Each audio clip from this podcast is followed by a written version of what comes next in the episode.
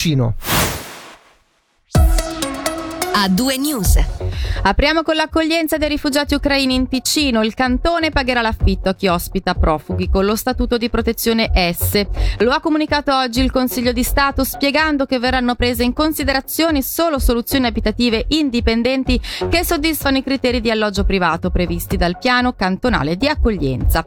Ci dice di più sul tema il consigliere di Stato a capo del DSS Raffaele De Rosa, intervistato da Davide Maggiori. Oggi il Consiglio di Stato ha deciso di entrare in materia a partire dal primo di luglio di un riconoscimento finanziario per chi ospita in appartamenti eh, privati i profughi ucraini se vengono rispettate tutta una serie di criteri e condizioni. Ma i principali criteri sono quelli di aver alloggiato per almeno tre mesi, il fatto che gli appartamenti o l'abitazione deve essere autonoma ed indipendente, deve essere confacente ai bisogni dei profughi, sappiamo che ci sono anche molti minorenni e molti bambini, deve essere garantita la scolarizzazione anche in prospettiva per il mese di settembre ed è importante ricordare che verranno presi in considerazione unicamente gli appartamenti appartamenti effettivamente occupati fino ad oggi, fino al 14 di aprile. Quindi per chi eh, spontaneamente deciderà di accogliere eh, a partire da domani non sarà più riconosciuto eh, questo indennizzo, ma invito tutti a chi ha questa disponibilità a voler annunciare il proprio appartamento, la propria residenza secondaria, la propria casa alle cancellerie comunali perché dopo questi appartamenti messi a disposizione entreranno in considerazione nella fase 3 del piano di accoglienza quando i profughi eh, passeranno dai centri collettivi cantonali agli appartamenti privati. Farete dei controlli affinché tutte queste regole verranno rispettate come nel caso? È importante eh, ricordare che a partire da giugno sarà messo a disposizione sul portale del cantone un formulario online attraverso il quale i proprietari, chi accoglie queste persone, potrà annunciarsi eh, valutando se eh, la propria offerta alloggiativa soddisfa i criteri e le condizioni del cantone. Di conseguenza sarà previsto un sopralluogo, un incontro per poter verificare da parte del cantone che queste condizioni sono effettivamente adempiute e se sarà il caso si entrerà entrerà in materia di un riconoscimento finanziario da parte dell'ente pubblico al privato. Voi avete già un numero anche di persone o di famiglie che si sono annunciate? Eh, diciamo che presso le cancellerie comunali ad oggi abbiamo all'incirca 200-250 appartamenti nella banca dati che viene costantemente alimentata grazie alla preziosa collaborazione dei comuni. Sempre in tema di accoglienza, quello noto a tutti finora come il bunker di Camorino, rifugio della protezione civile, a breve non ospiterà ospiterà più i richiedenti l'asilo che sono in attesa di lasciare la Svizzera. Il Consiglio di Stato ha firmato per spostare il centro al Colorado Café a Bodio di proprietà privata. E voltiamo pagina in futuro, un velivolo elettrico a decollo verticale potrebbe collegare le città ticinesi a Malpensa. Il progetto è emerso nel corso di un incontro fra i dirigenti delle società che eh, gestiscono l'aeroporto, alcuni politici lombardi e i rappresentanti dei cinque principali centri del nostro cantone. L'innovazione, oltre che essere sostenibile, consentirebbe di raggiungere lo scalo milanese non più in due ore tramite treno, ma in poco più di 30 minuti da Locarno e Bellinzona e e in circa 10 minuti da Varese. All'incontro era presente anche il sindaco di Mendrisio, Samuele Cavadini, intervistato da Angelo Chiello.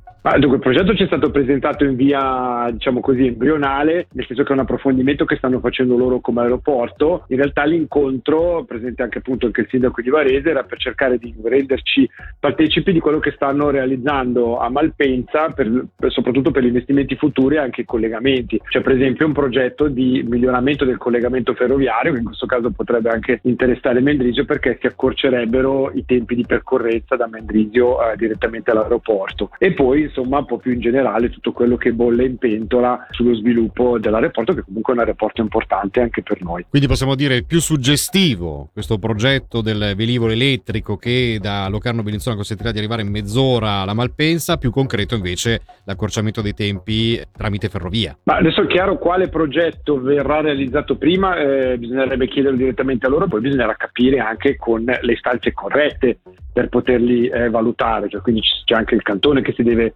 semmai esprimere su eventuali situazioni di, di, viabilità e quant'altro. Eh, però è chiaro che loro hanno una, delle, delle, proiezioni di, di, sviluppo dell'aeroporto che mh, si manifestano su più fronti. Su questo progetto che eh, forse è stato notizia anche per la curiosità della tecnologia messa in atto, hanno fatto degli approfondimenti che non ci sono stati evidentemente presentati, ma c'è stata solo presentata la, l'idea e, e per suscitare anche un nostro eventuale interesse a sviluppare dei punti di collegamento. Quindi era una cosa molto per noi molto all'inizio, poi bisognerà vedere se sarà applicabile e come svilupparla sia da parte loro e poi cosa succederà anche da parte nostra.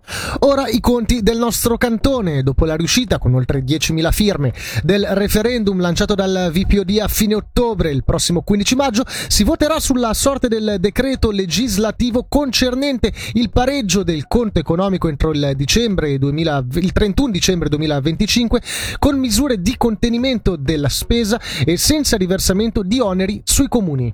A favore della Lex Morisoli ci sono il PLR, la Lega, l'UDC e l'Unione Democratica Federale che si sono ufficialmente presentati oggi.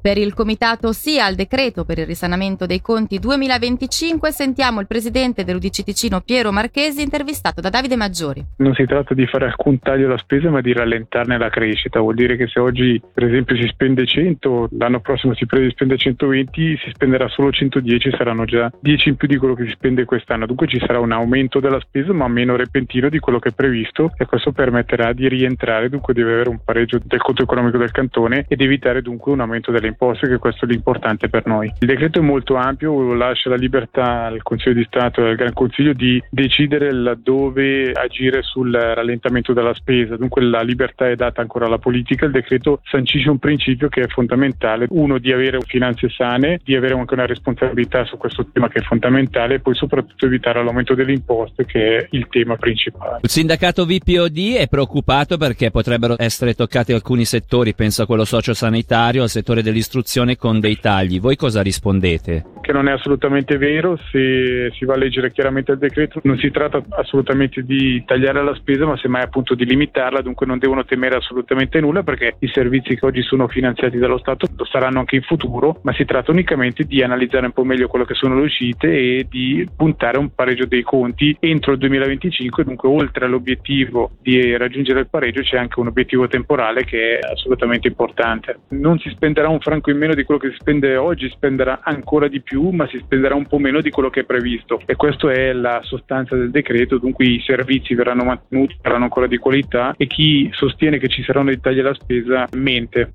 Parliamo ora di energia, la svolta solare va accelerata con un'iniziativa parlamentare il cui primo firmatario è Matteo Buzzi. I verdi ticinesi chiedono di introdurre in Ticino l'obbligo di installazione di un impianto fotovoltaico su tutti gli edifici esistenti. I sei deputati ecologisti in Gran Consiglio propongono di modificare la legge cantonale sull'energia, oggetto nei mesi scorsi di una revisione che dovrebbe entrare in vigore prossimamente. I verdi suggeriscono però di andare oltre a quanto deciso di recente dal Parlamento, non limitando l'obbligo dell'impiego di fonti energetiche rinnovabili solo ai nuovi edifici, ma estendendolo anche a quelli già esistenti. Veniamo ora all'esodo pasquale verso il Ticino che ha preso il via già nella mattinata di ieri. Oggi al portale nord della galleria del San Gottardo le colonne hanno toccato il picco massimo di 11 km tra le 10 e le 12 con attese di circa due ore. Le code, che attualmente sono di 9 km, dovrebbero attenuarsi entro sera, ma secondo Via Swiss potrebbero durare tutta la notte dalle 6 del mattino di domani, venerdì santo. L'ondata di traffico dovrebbe nuovamente aumentare e le code allungarsi nel corso della giornata. Niente sigarette all'interno dei parchi giochi. Il municipio di Locarno è favorevole. La proposta nasce da una mozione dei Verdi ma è stata ampiamente criticata all'interno della Commissione della legislazione che la riteneva di difficile applicazione anche per quanto riguarda gli eventuali controlli. Il tema approderà sul tavolo nella prossima seduta del Consiglio Comunale. Nel frattempo abbiamo chiesto a Pierluigi Zanchi, municipale dei Verdi, perché l'esecutivo ha detto di sì. Noi sappiamo benissimo che in generale la popolazione non ama molto i divieti, però d'altronde i divieti noi eh, li viviamo un po' tutti i giorni. In questo caso la situazione è un po' diversa, qui si tratta di tutelare dei minori, loro eh, non hanno eh, diciamo voce in capitolo, sono sempre gli adulti un po' che comandano, no? E dunque proprio eh, legato al fatto che eh, Locarno è diventata città Unicef del bambino, il fatto che comunque sono dei minori e eh, come adulti dobbiamo eh, tutelarli e non da ultimo c'è anche la questione, a partire da una certa età i bambini mimano molto e osservano molto quello che fanno i grandi e dunque è chiaro che più riusciamo a ridurre la questione diciamo della pubblicità indiretta è chiaro che il municipio ha optato per questa, per questa decisione. Ecco. E questo riguarda solo i parchi giochi quelli chiusi. Faccio un esempio banalissimo, il parco giochi del, del Bosco Isolino è una zona libera, Infine spazio alla cultura. Dopo due anni di interruzione a causa della pandemia, questa sera e domani tornano le processioni della Settimana Santa di Mendrisi. Alle 20.30 dal portone della chiesa di San Giovanni prenderà avvio la processione del Giovedì Santo. Sull'attesa per questo evento sentiamo il presidente del Consiglio di Fondazione delle Processioni Storiche, Gabriele Ponti. L'emozione ogni anno per Pasqua è grande. Quest'anno in più il tempo è dalla nostra, di conseguenza siamo in fermento per poter uscire dal portone di San Giovanni alle 20.30 con la processione del Giovedì Santo, la funzione di Giudee che apre la due giorni mendrisense. La macchina organizzativa è sempre più rodata, per cui ringrazio tantissimo i miei collaboratori, così come i numerosissimi volontari che ogni anno ci danno una grandissima mano per organizzare questa imponente manifestazione. Ricordo stasera 250 figuranti, mentre domani saranno 700. Nell'organizzazione sono coinvolti circa 150 volontari. Il Vox Populi è abbastanza uniforme nel dire che tutti sono in attesa di venire a vedere le nostre processioni. Il centralino dell'ufficio informazioni così come quello dell'ufficio delle processioni storiche è stato molto sollecitato per chiederci dettagli, informazioni, per cui eh, il polso si è testato da sicuramente una grande voglia di partecipare, per cui ci attendiamo veramente un fiume di gente. Di regola abbiamo circa 10.000 persone che vengono a visitarci per ogni sfilata, sicuramente il fatto di non aver potuto rappresentare le nostre tradizioni viventi negli ultimi due anni ha fatto crescere la voglia di venire a vederci, per cui sicuramente quest'anno supereremo ampiamente i uh, eh, 10.000 raggiungendo forse anche 15.000 persone. E questa era la nostra ultima notizia per questa sera da Due News su Radio Ticino è tutto. Noi chiaramente ringraziamo prima di tutto voi tutti all'ascolto, ma anche la regia e i colleghi in redazione e da Michele Sedili e da Alessia Bergamaschi l'augurio di una buona